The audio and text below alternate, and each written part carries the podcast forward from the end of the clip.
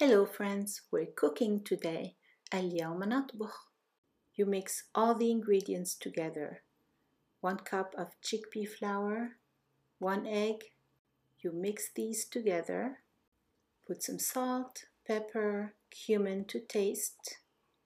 Add two and a half cups of water. Use the same cup, of course.